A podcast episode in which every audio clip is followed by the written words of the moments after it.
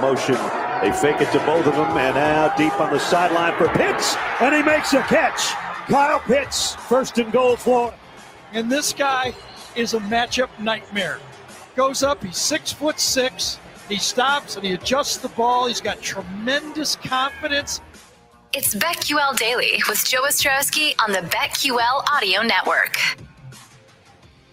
Download the free Odyssey app today to watch, listen, and subscribe to the BetQL Daily podcast. You can watch and listen to this show live on the Odyssey Sports YouTube page every day, weekdays 10 a.m. to 1 p.m. Eastern time. If you're on iTunes, subscribe, rate, and review to the BetQL Daily podcast. Joe Ostrowski and Chris Ranji. We're going to continue the NFL draft conversation in a moment. Ranji, important question. Have you ever had puppy chow? Not the actual dog food. Like the Chex Mix stuff, right? Yes. Yeah. But have you had it homemade, not what they sell? I believe they call it Muddy Buddies in the store.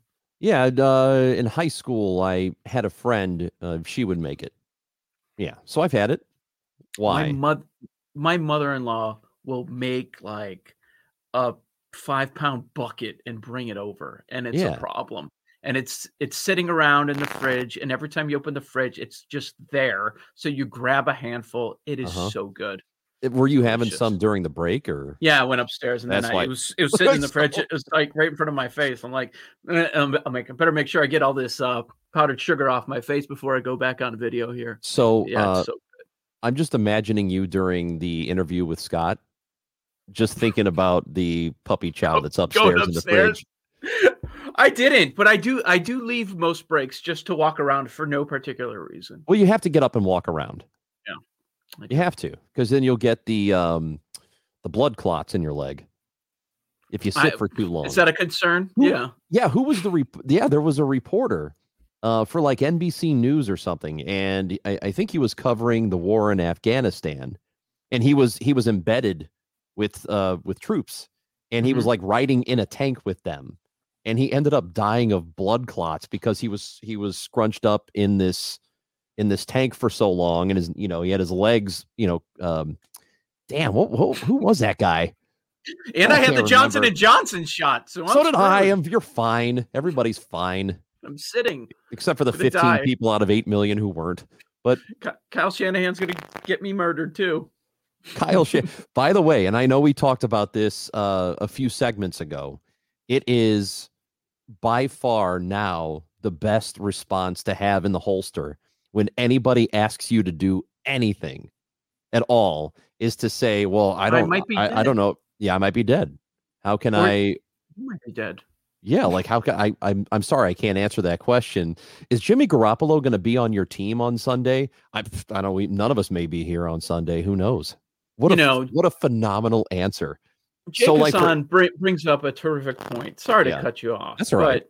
But he does bring up, that you always have these extremely disturbing stories about people suddenly dying. Like I know. Yeah. Do you hear these stories and they stick with you, and now you're concerned? Like what's the problem? I just remember them. I'm like an 85. I'm my great grandmother. My great grandmother just remembers everybody who died. Well, I mean, she doesn't anymore. She's dead. But she used to constantly talk about people who were dying or dead or about to die or whatever. Like, I don't know. I just remember that story. Who was that reporter? The blood clot? Yeah. It was it NBC or just make that up? I'm assuming it was NBC. Because you're a big MSNBC guy. David Bloom. David that's Bloom. Right. Okay. David Bloom, it was a pulmonary embolism he had, and it was because he was, or no, wait, I'm sorry. Never mind. That's a different one. He was struck and killed by a bomb or something, or a bullet. I don't know. But there was a dude. I mean, what are we doing here? I don't know, man. I swear. Wait a minute. I swear there was a dude who yes, this was it. Yeah, it was David Bloom. Okay. Yeah. He was in an armored tank. His legs had been cramping up, and he died of a blood clot. He was 39. Yeah. That was almost 20 years ago. It's like top of mind. Yeah, I was right. See, sorry, man. when Eli doesn't carve out a betting assigned segment, like this is going to happen, which is fine by me. Just make sure you get up and walk around. That's the lesson here. Just get up and walk around every now and every break. Do you leave the chair? Or do you stay right there? Not every break. I get up every now and then. Yeah. What do you do? Well, I made myself... those curtains up behind you? No, these are okay. So I have my what do you call these? The industrial blankets, for sound in my place to keep the. For people who don't know, you have to have some sound deadening material in your if you're broadcasting from home. Right. Otherwise, you're going to get a bad echo. And I had these up, and that's all this is. I covered them up with material that looks better than the moving blanket. Oh yes, of course. Yeah, it just those are the best for it. They work really well. Mm-hmm. Absolutely. Anyway, yeah. So make sure you get up and walk around, or you're going to get a pulmonary embolism and die. Thank you, Ranji. You're welcome. Appreciate that. Joe Ostrowski, Chris Ranji. This is BetQL Daily. Make sure you're following us on Twitter @BetQL Daily. What part of this draft intrigues you the most? Well, like, I mean, beyond number 3. Yeah, like I kind of hate it that we start every interview with a guest here to break down the draft with 3, but I just can't get past that. They could do anything. And I explained yesterday on the show, like, this feels like it's the most unpredictable draft that we've ever seen. And everything's up for grabs. And San Francisco, by refusing to say anything, I'm like, what are they up to? Which player did they target? I mentioned on the show yesterday, I threw down some money on Kyle Pitts at 50-1 to go third overall, because at this point, that would not shock me if that was the big target. Well, it's not. What is the number now for that? Because it's not that high now, is it? Well, what was interesting is I was talking about it with someone on Sunday night, and using points bet as an example, because I was watching it move, it was at 40-1. Okay. And then I know people started to bet it, and then it went down to 20. And then Ian Rappaport tweeted out that San Francisco is down to 2 quarterbacks. Justin Fields is not one of them. They took it off the board. And then the next morning, instead of 20, which was the most recent number they had, they went up to 50 after that Rappaport. Okay. Yeah. Yeah. All right. So I know that that's your conspiracy theory, right? Is that he wants to have 2 premier tight ends on the field at the same time? If I'm filling out a mock and you're asking for a prediction, I would say Mac Jones. But after those first 2, I think most of these picks, everything's up for grabs. Well, I think it's a pretty good philosophy what Scott was talking about, that you have 80% of your picks that you're going to make on draft day, you take what you really think is going to happen. And then that other 20%, you take some long shots. And if you have one of them or 2 of them that end up hitting pretty big, then I think you've done really well in that position. I don't think what you're talking about is going to happen, but there is clearly a lot of intrigue with having George Kittle and Pitts on the field at the same time. That is a nightmare of a matchup that you're going to have to deal with. But if you have a quarterback that you're not really sure of, you have to take care of that position first. Like and when there's the talent in the draft to do it, where you're going to pick and you moved all the way up, there's no way that you've moved all the way up to take a tight end, even if he's as good as Pitts is supposed to be. I thought it was important, something else Scott said about the rumor mill at the combine, which we didn't have this past season. So people don't have to get to reporters back to them if they don't want to. It's up to them. If they want to text them back, if they want to call them back. There's a lack of information out there, and there's a lack of opinions. Now, there are people that break down the NFL draft year round. They have their opinions that they're sharing. But I think because we're humans, it's hard not to fall into the trap as we see hundreds and hundreds of mocks out there, some with connected reporters. Like when you see a Peter Schrager or an Ian Rappaport or Schefter throw something out there, people are going to put more validity behind it, even though they aren't the most accurate people when it comes to mock draft year after year.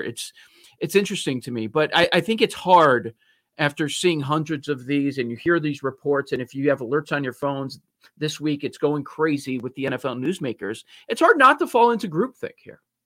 Well, absolutely. And what I think ends up happening is, you know, we talked about this probably a couple of weeks ago, that reporters, especially the premier reporters, you know, whether it's Schefter or Rappaport or, you know, anybody who's tied in with a lot of teams, sometimes they're going to get information that maybe even they know is not the true information, but the teams ask them to put it out there for their benefit. And the payoff is, if you do this, and I don't think that it's spoken necessarily that this is what's going on, but the team knows that if they tell a reporter something and, you know, they throw out the red herring, that there are favors. But the other 4 out of 5 things they find out during the course of the year are scoops, are actual real scoops. But every now and then they're going to put these things out there to kind of throw off the scent a little bit. So I by and large trust these reporters for the most part, but every now and then they're going to get some information that's not there, or that's not accurate. And that's just the way it is. But I still do. When I look at the number 3 overall pick, I am right there with you, and just, I can't get past it. Like I want to really have interest in other areas of the draft. And I do, you know, with the Bears and what they do, if they end up trading up or whatever. But man, I can't stop thinking about what happens there, because I do still think that there are a number of different things that could end up happening beyond Mac Jones. And once we get to 5, Cincinnati, are you going offensive tackle, or are you going wide receiver? 6 at Miami, they move down. What did they have in mind? Who are they hoping to fall to them? Right. Detroit, brand new regime. They bring in a head coach that wants to bite off kneecaps for 7 years. Like, how are they going to start their rebuild? What are they going to do? Like, there are so many questions. You go up and down this list. It's fascinating, but we just can't move past San Francisco because we still don't know. When is the last time that the number 3 overall pick is the most intriguing pick of the draft, and it's by 10 miles? Right. I know. I mean, we know what's going to happen 1, 2, but number 3 is so fascinating, and there are a lot of different possibilities here. You can't get past number 3. It's just, it's amazing that's what we've done. We've spent all of this time talking about the 3rd overall pick and not number 1 or number 2. It's crazy. That's why I'm obsessed with looking at this Chris Sims mock draft, because there are so many things that are insane. And I love it that he's like, you know what? Screw all you guys. This is what's really going down. Forget about your group think and everybody agreeing with this and a corner going to Dallas at 10. This is what I've got, even though we did say Surtain.